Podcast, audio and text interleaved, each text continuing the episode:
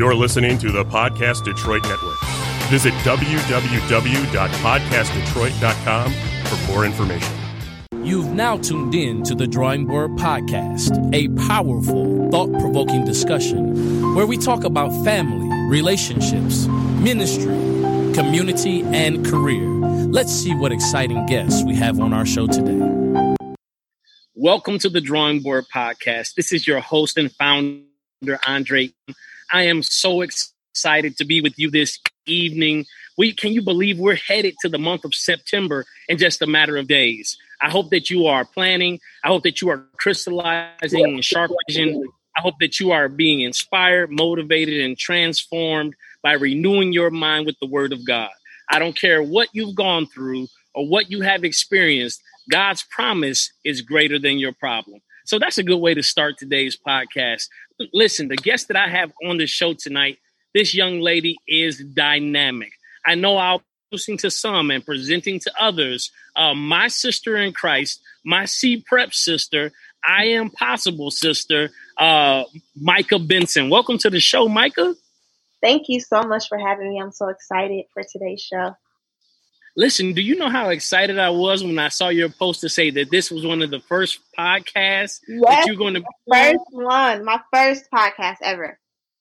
So I'm like, oh, listen, this is how how great it is for you to be at the drawing board, you know, yeah. and especially um, with the great work that I know that you've done. So if you'll give me a second, Micah, I just want to brag on you a bit, if that's okay. So, Micah, a native of Fort Wayne, Indiana, Micah Benson is an award winning speaker, youth advocate, and involved member in her community. Her targeted areas of outreach are social justice in margin- marginalized communities, education for our youth, along with passion for women's rights. Ms. Benson dedicates her time to uplifting, encouraging, and motivating everyone she comes in contact with. I'm a I'm a testimony to that. And listen, as a recent graduate of IUPUI, Micah spent time on the campus being involved in various organizations that shed light on her passions for civil rights, social justice, equity, and inclusion. We couldn't be in a more fitting time for leaders like yourself to raise those questions about and here's a question I'll ask you, Micah. I just want you to I want you to I want to float this as a balloon and I'll come back and get it. What okay. does justice look like? What does justice look like? And I think that that is a, a question that has yet to be answered, uh, particularly for African American men, but but but in general, people of color. What does justice look like? Let me finish telling them about you because they're listen. I'm, you can you can throw this in there real quick. At what age did you graduate high school, Micah? I was 15 years old. 15 years old a graduate of what I want to say is one of the greatest schools, the yes. greatest school, an alum of uh, Cornerstone Christian College Preparatory School, yes. better known to those with a term of endearment as C Prep. Prep. Yeah. So before before I go on any further, I want to give honor, of course, and credit to God. But we have to honor, you know, the man of God, the apostle Dr. Yeah. Oscar J. Dowdell Underwood Jr. So shout out to you, Dad. We love you. Uh, we would not be here without you. And so I want to ask you, Micah. My first question to you is, what what was it like journeying through C Prep as a student there? Yeah. So, and it's funny because I think about that all the time. But the first thing I always remind myself is that there I wasn't just a student. You know, in those classes with and I call him granddad, you know. And so with those classes with Dr. Underwood, um, I knew I was more than a student, you know. In that class, I was treated as somebody's daughter, you know, someone's sister, uh, someone's loved one, and you can feel the love. And so, um, being a student, because that's the general term that we refer to, you know, kids who are in school, you're exposed to a reality that I would that that's all I knew. I was at Cornerstone Prep from K to 12, so my whole entire life, all I knew was Cornerstone Prep. And so that was my family. You know, that was the closest thing I had to family at times. And so um, my experience there, now that I've been out of it for a few years, is that I know I wasn't a student. I was a granddaughter. I was someone's granddaughter in school who was able to get the closeness that I needed. I was able to get the education I needed at an all time high, um, allowing me the space to believe that I was possible, allowing me the space to not even see age as a limitation. I didn't think graduating high, at, at high school at 15 was cool because it was what was expected out of me. And I didn't realize that until I got out of Cornerstone Prep. And I'm like, oh, this is different because in C Prep, you're expected to be the greatest version of yourself. And so when I was six years old reading, you know, high school level books, it wasn't, yeah, it was a beautiful thing and I was applauded, but it, it felt good because I, it was was expected out of me. So having an environment where there's no limit, we're not shunned upon for you know doing great things. It's a beautiful place to be, and now that I'm out of it, you begin to reflect on those experiences, and it's like, wow, I was doing things that were extraordinary at C Prep, and having that space to be the best version of yourself is so encouraging because when people look at me and they see my journey, I can always reflect back to the foundation of who I am. That will forever be C Prep and the teachings that the amazing Dr. Underwood has given to me and my amazing colleagues like you and alumni who are who are a part of, you know, C Prep forever. You know, it's a lifelong bond, it's a lifelong family that you'll forever have and you're able to tap into at different stages of your life to refresh you, to refuel you, to kind of give you the fire you need for the journeys ahead. And that's something that I know is a hidden gem. It's forever what I call my secret weapon you know, returning to Eagle Mountain to be reminded of who I am and whose I am. And that's something that I know is beneficial to my future um, and the success that I've had so far and I will have in the future. Excellent. So I have a, I always have a challenge for my guests. And so I was thinking, yeah. I said, okay, Lord, what challenge will I have for my sister tonight? And I want you to, because you're a poet as well. And so I want you to encase everything that you just said to me in a poet in a poem entitled I am more than a student. And I want you to speak from your experience at C Prep, but I want you to advocate for children who are going through the educational process in the middle of that poem. So I want you to talk about how, as a student, that you were a granddaughter. As you, as a student, you were expected to do great things. As a student, you were uh, nourished and nurtured, you know, so that the best form of yourself, you know, arising to the occasion was not a rare thing, but you were taught to value who you were in the midst of the educational journey. And of course, we know that's Doc's methodology. That is that is yeah. foundationally who he taught us to be. And so uh, I want you to paste that in a poem entitled "I Am More Than a Student." Awesome. I'm just off the dome right now. No, no, no. I mean, if, if you feel it right now, if you feel it right now, go for it. I was thinking like we were talking about okay, let me get five seconds to get it together. But I would I would love to do that. I totally yeah. accept that challenge. Yeah. So when and when you and when you write it and when you get it done, just let me know and we can do a uh, you know we can do a Zoom call or we can do a Facebook live or IG live and you can just come on because I think it's critical in what you're sharing, especially talking about in an educational environment where we're talking about uh, diversity, equity, inclusion, justice uh, that we must acknowledge that the young people that enter our environment, they enter in our environment as more than just a student, uh, yeah. more than just the seventy five hundred dollars uh, per mm. pupil that is received, uh, or more, depending upon uh, where you. Uh, but when they enter that environment, they enter uh, with the raw materials to become the best version of themselves, and it is mm. obligatory to those that are in their environment uh, to unearth those treasures within by valuing who they are, not just what they. Mm, that's good. So here's the thing, Micah. You've been speaking across the world. You have uh, a brand that you have created, an entrepreneur now. I was sitting over there. I was like, listen, I need to cross my legs and cry a little bit too. Let me, let me, you know. I was like, Micah is out here doing it. And so, Micah, talk to me. You have a brand that you've created and uh, you've been an entrepreneur now, probably what going on nearly a year, right? Yes, eight months as of on Sunday was eight months of a full blown announcing entrepreneurship.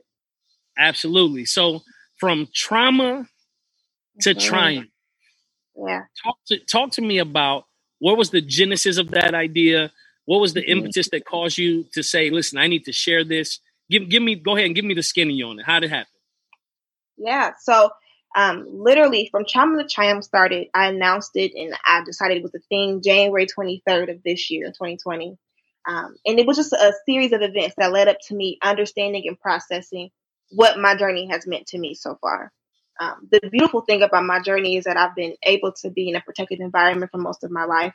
And I obviously graduated early at 15, but most of my life really didn't start, or a lot of my processing of it didn't start until about 2019, 2020, because up until that, my only sense of identity was always school. And so I was just a smart girl. You know, Micah, she was a young, she was a baby girl. She was just smart. And when my personality began to develop and my identity began to, you know, blossom and I was able to realize my passions while in undergrad, once I got my diploma from IUPUI and I finished, you know, the commencement speak series and all that cool stuff, it hit me that, okay, this stage of my life is done. And my obligation I felt was so tied to making sure I made my people back home proud that I really never took the time to process my own journey and my own story and who Micah was outside of the attachments I had to the things that developed or what I thought was my identity. And so I'm sitting in my room and I'm like, okay, things are different now. You know, my passions are different. Um, I was always told I would be a lawyer. Law was my thing. And here I am, front row at protest. And this is a passion I didn't even know I had. And here I am processing the things in my life that I deemed as traumatic and finding triumph in it and finding joy in it. And it was just, you know, people knew me as campus as the inspirational girl. I could, you could give me any bad experience. And by the time I got done talking to you, we in a restroom crying in between class because you're encouraged. And it was just a thing I thought I knew how to do. As you know, that's where we come from, you know, being able to uplift and motivate and encourage. We can do that just because that's our environment. And so I thought I was just expanding VICEP, what we know to be true about our environment.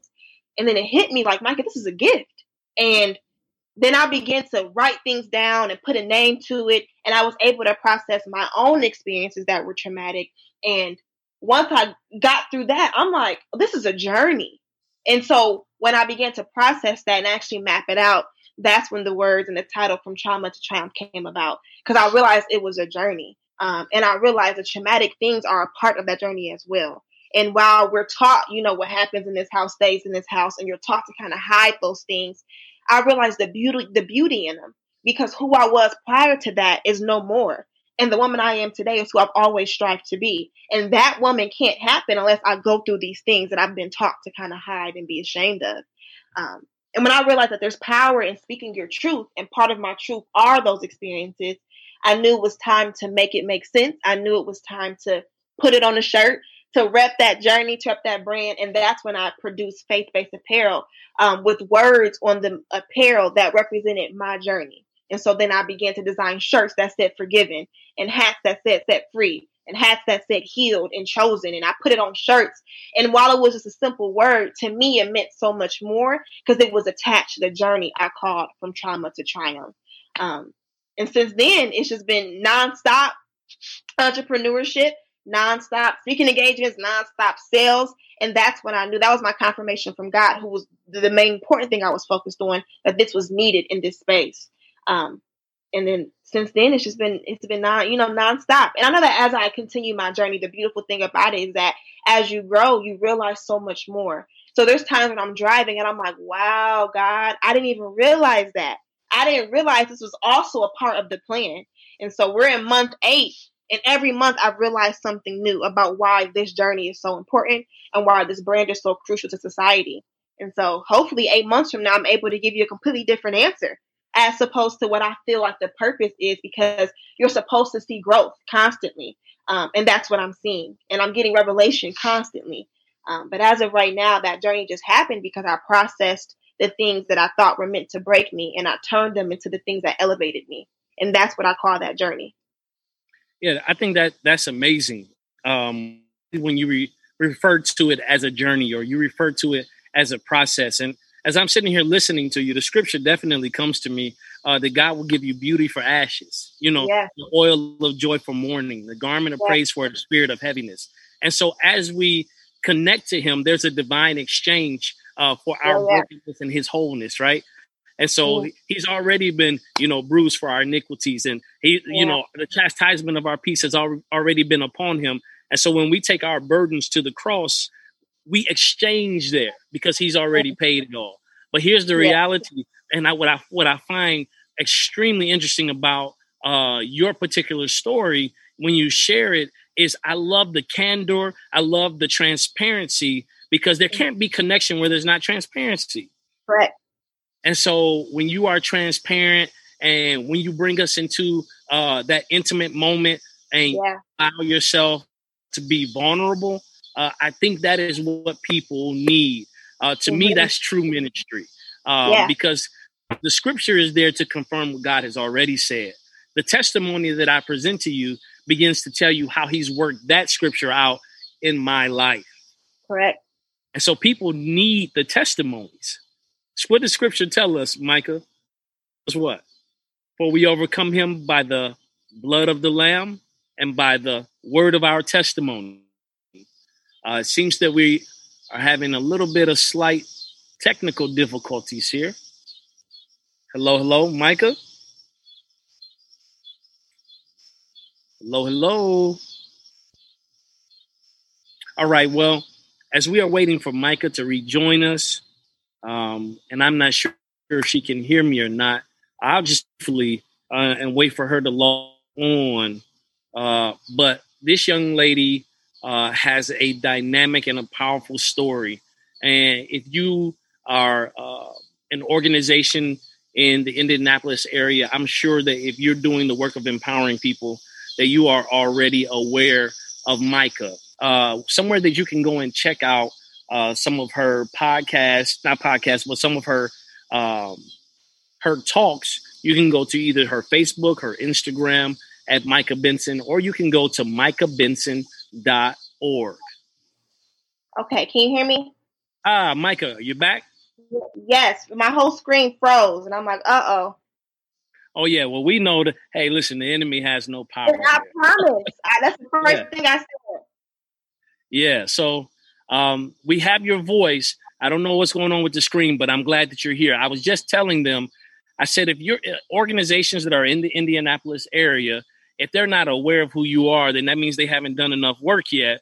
Uh, but you know, I definitely want to say across the world, if you're looking for a powerful and dynamic speaker, uh, you can find her at micahbenson.org and uh, you'll be able to learn more about her there. Micah, got a question for you. Uh, when you when you thinking about trauma, particularly with um, you know we're in the midst of uh, what's not so much quarantine anymore, but children are going into this virtual learning space. They are at home, um, and we know that sometimes that home is not always a safe place for everyone. Uh, what would be your encouragement to teachers that uh, are looking at this trauma and you know the trauma informed youth practices where people are learning how to cultivate healthy relationships, what would be your advice about engaging who could be in the middle of or at the beginning of or just coming out of severe trauma? Wow.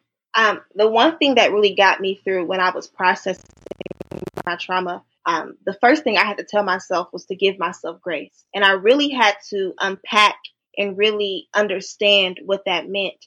Um, in the sense of I had to realize that first it was trauma. And that's hard sometimes because you almost kind of feel guilty, or you sometimes may feel like what you're experiencing isn't a real emotion or isn't a real thing because those around you aren't experiencing it. Um, and so in those moments, I had to really unpack and really, really understand that what I was going through was a real thing. Um, and processing that, I was able to unpack more. So the first step is just recognizing and accepting the fact that what you're feeling is real and what you're experiencing is real, regardless of what's happening around you. Once I realized that, I was able to tap into the resources around me to give me the support in that. Um, and so for me, I openly speak. If you have me on social media at Micah Benson um, on Instagram and on Facebook, I openly speak about my battles with depression and mental health. And I didn't realize that what I was going through was depression until I realized how I felt was a real emotion.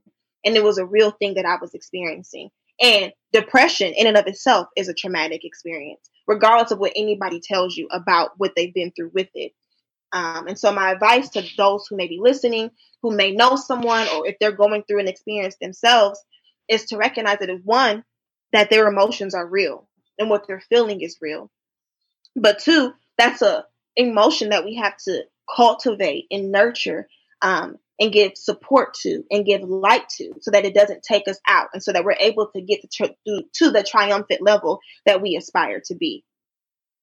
Absolutely. Thank you for sharing that uh, and listening to you, Micah. You know, when you talk about um, sometimes those experiences uh, throughout life, those traumatic experiences go suppressed until you are at an age where you are at a point of reflection. And it yeah. seems like that or that actual event fresh. Uh, mm. The experience, the trauma of it is in that moment when you become fully aware of what actually occurred. And sometimes I believe that um, you can be exposed to a thing mm. and God gives you that grace and He inks you in a, a safe environment. And then yeah. when you have matured to a point that you can handle processing it, He allows that to be revealed or something triggers it and he be, he begins to walk you through that process. Absolutely. I'll share with you transparently. I remember being in college. I was taking sociology uh, sociology class, and so we were talking about statistically uh, what are some of the things uh, traumatic events that impact people's lives. So we we go through sexual trauma. We go through uh, being raised by a single parent, poverty as a traumatic experience, and then we get to uh, domestic violence, like having witnessed or observed uh, domestic violence, whether in your household or whether a relative's household. And they were saying at that time, I know the stats have changed, uh, but at that time it was like one in three. Uh, one every one in three people have been exposed to domestic violence. And so I remember looking around the room and just counting like how many people were in the room. And I go one, two, and I realized that I was the third person and had experienced and had witnessed uh, throughout my life and seen violence. And uh-huh. that was an eye opening moment like, wow. And something that ha- had been in some households or in some families normalized uh, when exposed to greater information you realize that that awareness now invokes a responsibility to act but you know what you said micah and i'm just highlighting this you said when you get that uh, or, or i'm paraphrasing that awareness to act you immediately sought support that's that's major Mm-hmm. Yeah. Definitely. Yeah. So, so you you got, you got the hats out there. You know, I still got to get my healed hat. I got to get yeah. healed. I, that's a dope hat. It's a it's a good conversation piece.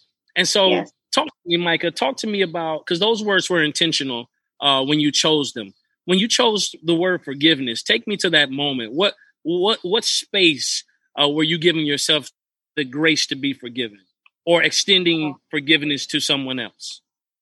Wow, that's deep. Um, when I okay, so I did all of my designs and all of my editing in one night. And most people don't know that. I mean, I literally woke up out of my sleep and I'm like, I have to get this out of my head. I kept seeing uh, color blocks. I kept seeing pink, gray, black, and I kept seeing my face. And I'm like, okay, like God. And I just kept praying. And so I literally woke up in the middle of the night. I opened up my laptop and immediately started editing anybody who knows me know I am not a tech person. I, I it frustrates me. And I kid you not, I went into straight IT mode. I designed my website. I did all research. Um, and when it got to the point of me finishing the website, when I first completed it, I had no intentions of adding merchandise. My website, micahbenson.org, was just a place for individuals to come book my services and kind of have a more personal way of contacting me.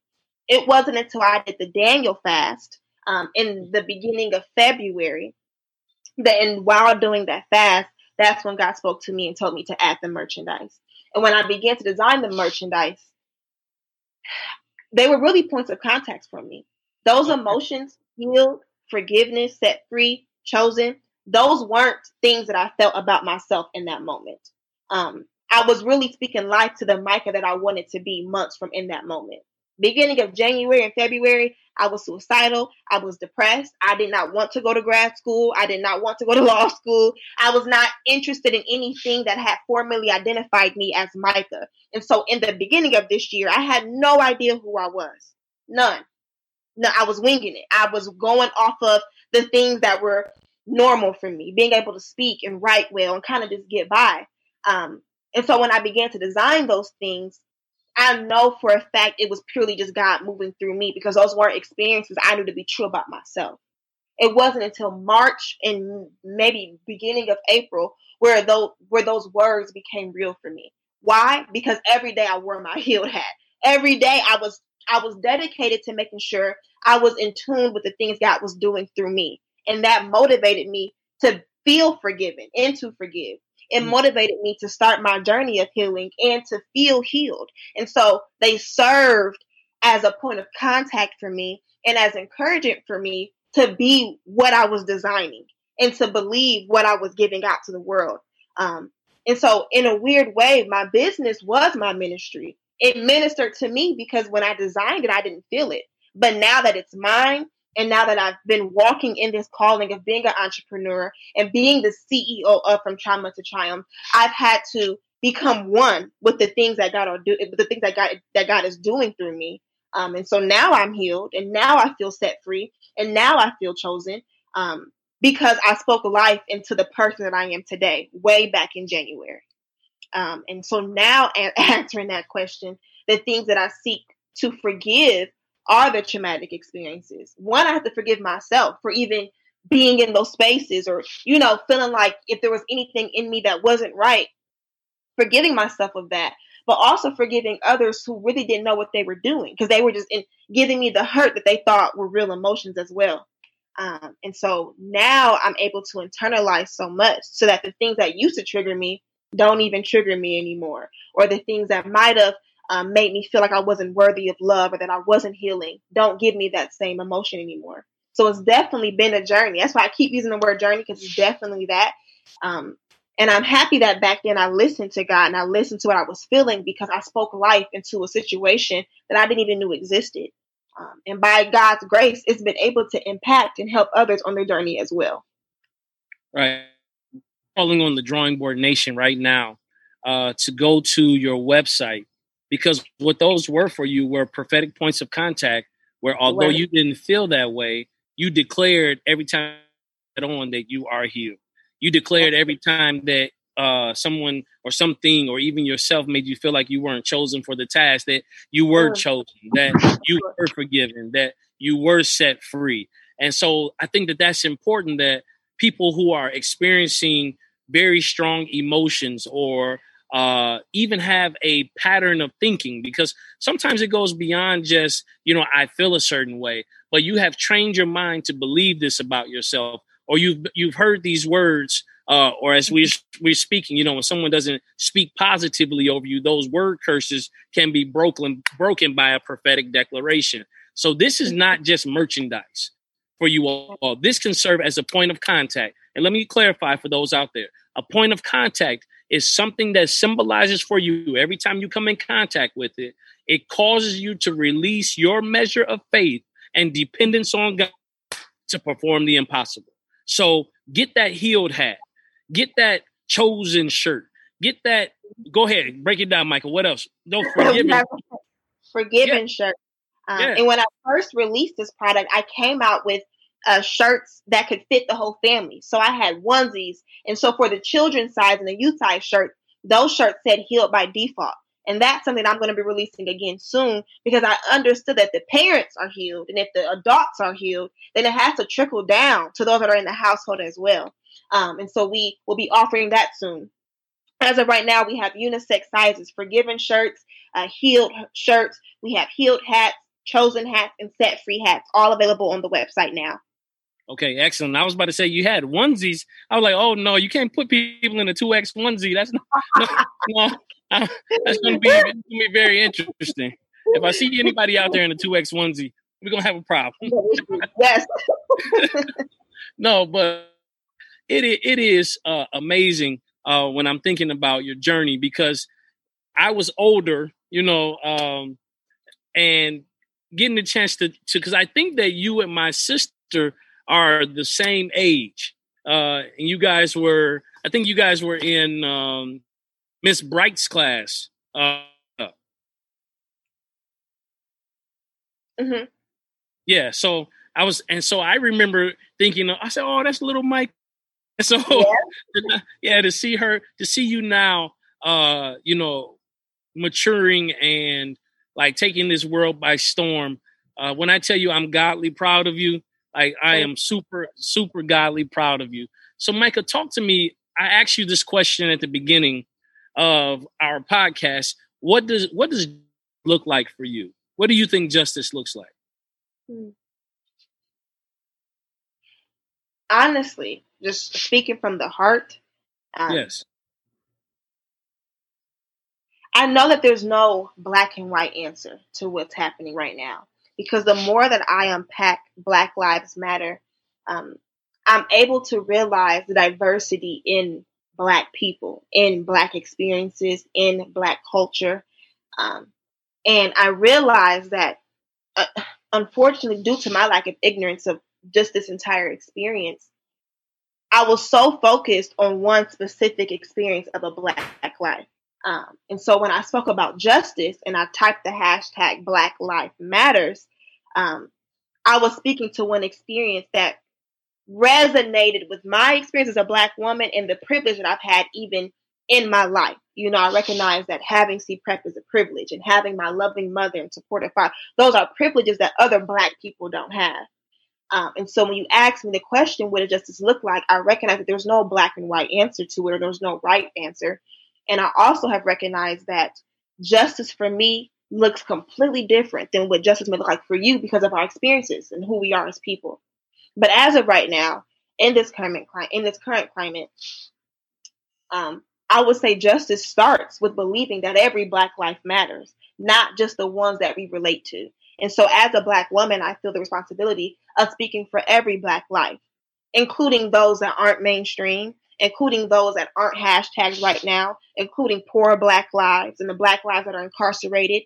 Um, and I began to realize that when I'm speaking about this justice and, the, and the, the things that I want for people who are free, you know, people who are not incarcerated, there's so many other levels to what justice could apply to. And so I would say the answer to what justice looks like is first making sure that we have justice that is applicable to every Black life and not just those that relate to who we are. Yeah, I, I concur with you uh, about the individualization of what justice looks like uh, in each person's life. Uh, you know, we just had this recent shooting in Wisconsin um, where, you know, another unarmed black man uh, ends up gunned down. Uh, of course, we're still waiting for justice for uh, Breonna Taylor's killers. We're waiting for justice on so many fronts. Um, I think that it is important when we start talking about justice, particularly because of your civil rights and your interest in women's rights and your interest in you know rectifying and, and shaking up the criminal justice system, uh, your interest in advocating for youth that come from marginalized communities. Uh, it is important to understand, like you said, that the black experience is not a monolithic experience. It, it's it is not all one. We we you cannot just equate blackness with struggle. You can't e- yeah. equate this with poverty. You can't equate blackness with a certain vernacular or uh, mm-hmm. a way of speaking. You it, it, we have we we you can't even equate blackness uh, with just a complexion. Uh, we come yeah. in all shade colors. Uh, our melanin is beautiful. Uh, every time that um the summer and the spring comes around and the sun decides that it wants to so gently kiss my skin and the melanin is extracted, I am reminded that it it it, it lets me know and signifies that a rich heritage of overcoming struggle is there. Uh, when I see it, it lets me know that there's an in as a Dr. Underwood would tell us that there's an inherent power within us. Uh, that there's a transformation, uh, transformational experience that signifies to me that indicates that I'm more than a conqueror. Yeah. And so, uh, talk about justice. Uh, we have to first. I, I asked this question, Micah, and I, I, I loft this to you. Is uh, I ask people this question: What label do you have to put in front of my name uh, in order to not recognize my humanity? Uh, do you have to put black in front of human?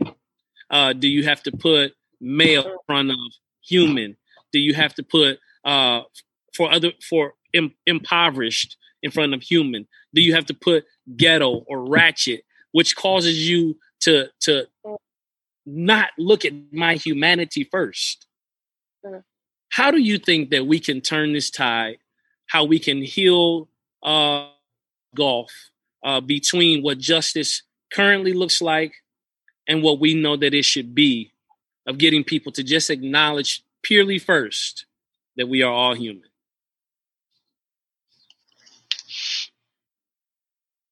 Wow. Start with that because that question in and of itself, um, it strikes so much thought for me, just personally in my life of what more I could be doing in addition to the things that I'm doing now. But I think the first step, um, as always, is just once again recognizing that we are human. But I think the first step in recognizing that is just recognizing who you are as an individual. Hmm. Um. A lot of times we have people speaking about experiences that they have no idea about. And so when you have individuals in power um, creating policies and rules for a part of the community that they've never even been in, then that's when we see the conflict because it's hard for you to recognize an experience that you don't identify with at all, especially if you don't take the time to even learn about it or really understand. And that's where I see the biggest disconnect, even in undergrad, you know, not even necessarily a judicial level, just an undergrad in, in college. And I was an advocate for our Black Student Union and so involved. And I realized when I came to these meetings, I was advocating for eight other eight thousand other black students who all had different experiences than me. Um, and so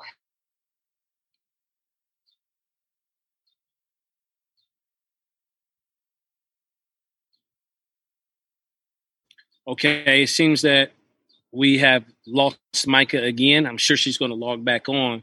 Uh, but I'll I'll ask the community a question.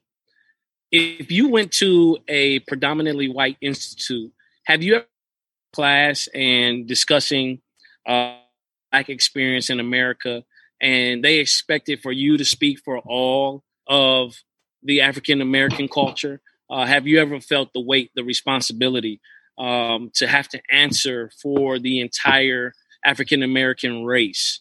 Uh, have you had the ability to properly articulate your individual experience as an African American and shed light, information, and awareness uh, for others so that they realize that you represent one perspective of Black America.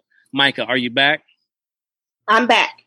Okay, excellent. So you were saying that you you were representing and speaking for eight thousand other uh, African Americans that had different experiences from you. Yes, um, and, and in that I was able you know, and I'm able to advocate, you know, to the best of my ability, what I believe in general we needed on campus. So, you know, um, in those meetings, I was able to say Black students need a safe place. And, you know, so I'm able to speak to those general, you know, requests and the things that we will always hear. But then I began to realize that a safe place, even that looks different. And just because we're all Black does not mean everything feels safe to us. Um, and so then there was so much, there's so many levels to unpacking the experience of being human, the experience of being a, a person, um, the experience of being who we are. And so um, I realized the first step for me is that I'm in here speaking about what, what we need, and I don't even know what I need. And so when I began to really dig deep into who I was as an individual, who I was as a human, who I was as Micah, it allowed me to advocate for others a little bit more easier. That's good. And I I think that's so important. Like you know, in the um, poem or the student creed, Today, This New Day, uh, one of my favorite lines, I was talking to Darren about this when he was on, and I was talking to Juan about this when he was on, and I was talking to uh, a different uh, C Prep alum, or I was talking to Darshan about this over the phone. Uh, one of my favorite lines is uh, at the end, and I and I remember the hot tears that rolled down my face in a moment when I needed this poem or this affirmation the most. And the, the line goes, Thus my burden lightens with each revelation of me. Yeah. Let just let that sink in for a second. Thus my burden lightens with each revelation of me. Mm. So that I, we understand we go through life progressively becoming getting the revelation of who we are. Uh, some things are foundational about us. Yeah. Some things are fluid. Uh, and the Bible talks about until Christ be formed in us, until our nature and our character are in alignment with who he was in the earth. Micah, what do you think about this, especially as an advocate for those that are going from trauma to triumph? How much of self awareness is needed to begin the journey? And does the journey ever end? Mm. Self awareness is crucial to the journey. It's essential. If you're not aware of yourself, you won't first recognize that you've been through trauma um, because you'll believe that that's a part of your identity up until that point. And when I say that, I mean it took me having to sit down and say, Micah, these things happen to you. And sometimes identifying things as trauma, that is essential to you even getting to the point of realizing who you are as an individual and vice versa. So it was a mutual exchange that kind of happened at the same time. Because I said earlier, those putting truth to the things that I went through was taboo for me. No, none of my siblings did it. I don't ever remember having conversations with them about depression or mental health, you know, or things of that nature. Um, and so when I began to realize who I was and, and come to that moment of, of self awareness, I was able to recognize that one, these things happen to me. And while they're not okay, I have to figure out how I can turn these things into my favor, as in, you know, I'm able to conquer them and I'm able to do the things I need to do to become better in spite of what I'm feeling right now. And so when I went through that journey, it was difficult. You know, it was it was a new experience for me. And as I mentioned earlier, I immediately went into research and figuring out, okay, who can I listen to? Who else who looks like me or who has had this same journey can speak to literally being suicidal. And then when I began to search, I'm like, this the search it got it got less, you know, extensive because I'm like, wow, nobody's speaking about the things that I know are real emotions for me. And yeah. it kind of got discouraging. And honestly, that kind of put a fuel in me to speak more about what I was feeling because I can't sit and take the title of a mentor and take the title of someone looking up to me and being inspired by me and I'm giving them smoke, you know, and I'm not being real. And then I found myself feeling guilty because I'm like, oh my God, I can only imagine how many people are looking at my journey and only seeing the good. Then they're blindsided when the bad comes because the person that they're looking to to inspire them is refusing to be real about what they're going through. And I refuse to blindside somebody. And so then it, it, it sparked something in me to realize, wow, my journey not only includes me bringing awareness to myself, but helping somebody else discover themselves as well. And that added another layer to what I knew to be true about my journey. Um, and so that's why I always tell people it's one thing to realize who you are, but when you have the strength and the power to help somebody else realize their power and who they are as well, that's the true beauty in it. I couldn't be selfish in this pursuit of realizing the power that lied within me because somebody else needed it too. Um, and so I'm humbled and I'm I'm grateful for this journey, but I also recognize the weight that comes with it because a lot of people aren't talking about it. You know, we go through our traumatic experiences and we hide them. Oh, we hide so much. And so, yeah, I can get on social media and I can post a degree. I can post, you know what I'm saying, the, the good things I have, my beautiful, happy family. I can post me falling out at church. You can do all those things. Um, and I can sugarcoat it, but that gets me nowhere because how many lives am I really bringing closer and back to Christ? Um, in my real journey and the things that I'm going through have been able to bless so many people. Um, and so that's honestly when I think about what you just asked, and think about that whole entire process and that whole entire journey of realizing who I was and the duties attached to my name and the accountability I had to Christ, most importantly, to not let his grace and his mercy go to waste by me just keeping it all in my apartment. No, somebody needs to know about this journey through suicide and, and through depression that I just had because I know I'm not the only one going through it you know, some of us we we're we're taught to dress it up and make it look good so well, so we can't even recognize when we're not okay. Um, and when I began that journey, I got deep into therapy. You know, I got deep into recognizing what happened to me and allowing myself to feel that and to not feel bad for feeling hurt about the things that my parents probably didn't know any better about or feeling bad about the things that my colleagues might have done. Like when you begin to realize that your hurt is your own and nobody can define it for you, there's power in that because when you're able to own it, you're able to heal from it. Um, and I wasn't able to reach healing unless I first admitted it was something that I was going through. Once I did that, everything else kind of unraveled as a result. Yeah, thank you for sharing that, Micah. And we come to the, we come to the realization that uh, without self awareness, you cannot reclaim your personal power. Mm-hmm. And you know that personal power is instrumental uh, in moving. What I like to say, moving forward. Uh, when I talk to people, Micah, who has gone through very traumatic situations, I always encourage them to know it is not about moving on, but it is about progressing and moving forward. Because uh, there are some things that you will process and we will process for a lifetime. There are some things that uh, can come, you you process through it, and I can always tell that when God is promoting uh, or when God has taken us to another level because the enemy doesn't come with anything new.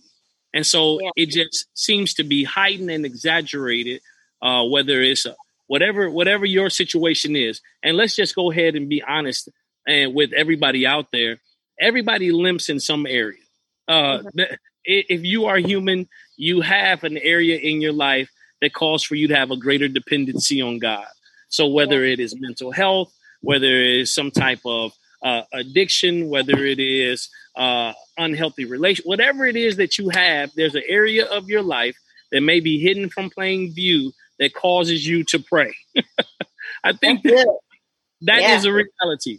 And here's the thing somebody out there, I, I felt, Micah, while you were sharing, that somebody just needed to make that declaration that I am not what happened to me.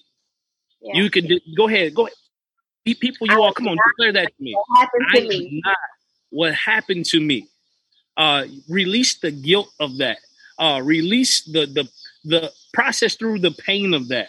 Know that it was nothing that you could do that pro- could provoke someone else's uh, perversion or ideas to come toward you in your youth. There's nothing you could have done.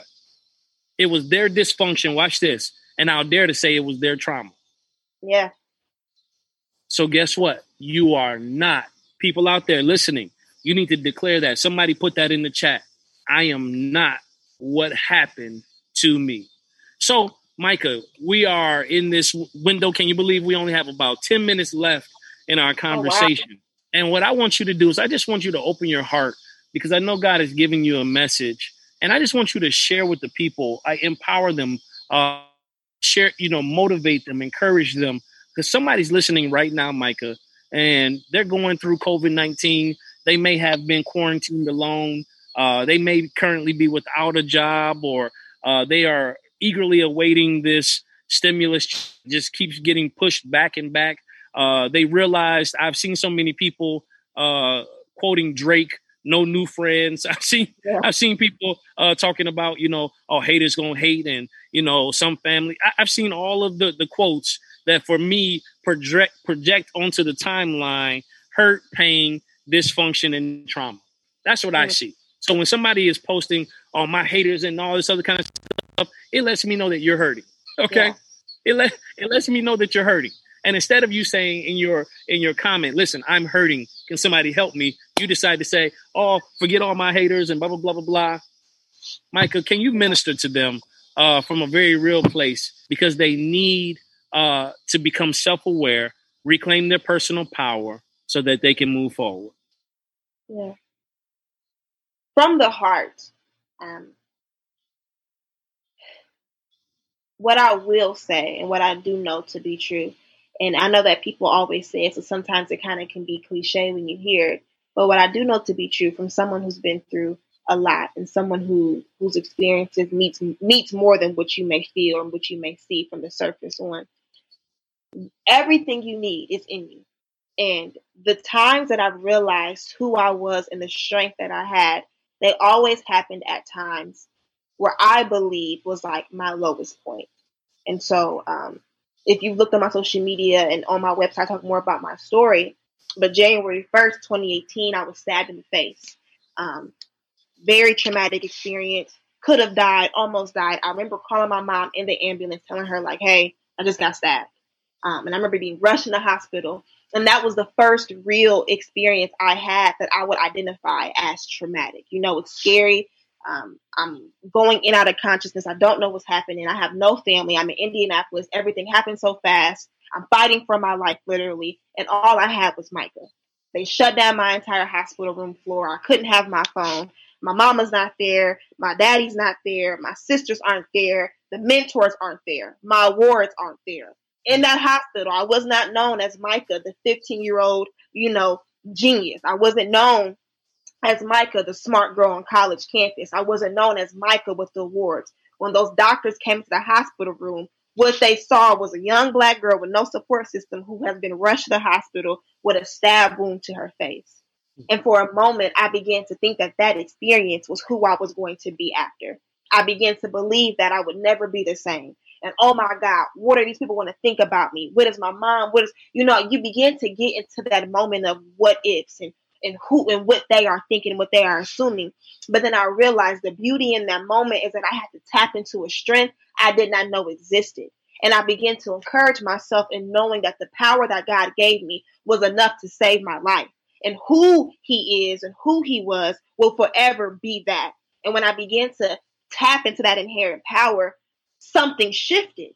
Um, and so I began to realize and really embrace traumatic experiences because had it not been for that moment, the strength I had to just survive COVID for a week and pneumonia and not breathing and a blood transfusion and blood draws and shots for seven days at a time. With once again no family, with once again no support, with once again no contact, with once again only doctors who only see what's lying on that table. Had it not been for the experience that happened in 2018, Micah wouldn't have just survived what just happened in 2020.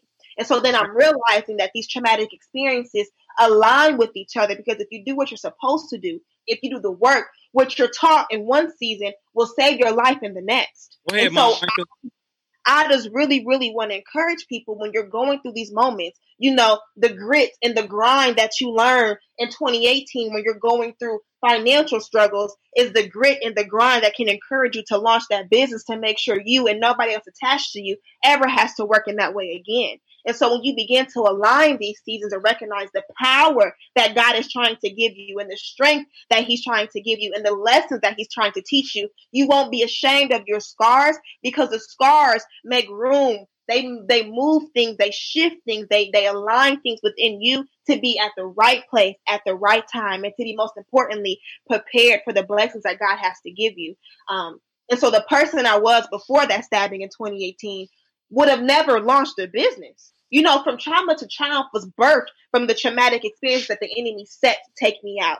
And here I am with the audacity, you know, to bring a brand to it and to put it on some shirts and then make sure somebody else recognizes their journey. And thankfully, I don't look like what I've been through, but I also can't rest in that because that's God's grace alone doing that thing through me. And I feel like because I don't look like what I've been through, I'm even more encouraged to announce what I've been through so that folks don't get it twisted. This stuff takes sacrifice. You know, it takes scarring. It takes those traumatic experiences. And when you understand the alignment that's supposed to happen behind it, you're no longer ashamed of what's happening. So anyone who's going through these tough times, anyone who's going through the things that you may not see other people talking about and other people declaring and exposing on the timelines, whatever the case may be, know that in this season, God is trying to give you something that will help you elevate and that will possibly save you in the next.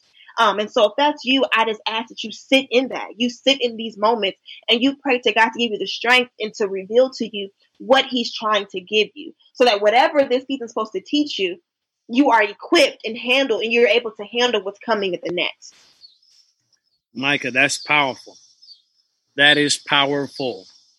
And so I, I want to end this uh, podcast with actually a quote from our mentor. You call him granddad, I call him dad, um, just because I'm just a few years older. uh, the quote, it comes from his book.